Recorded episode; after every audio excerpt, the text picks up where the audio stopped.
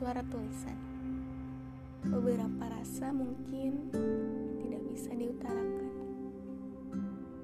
karena sang pemiliknya tak mau mendengarkan atau bahkan tak memperdulikan. Jadi, kuungkapkan saja semuanya lewat tulisan. Bandung kini terasa sepi ya. Aku mengenalmu di sini, di kota ini. Dan mungkin semuanya juga harus berakhir di kota ini pula. Kamu akan menemukanmu di sini.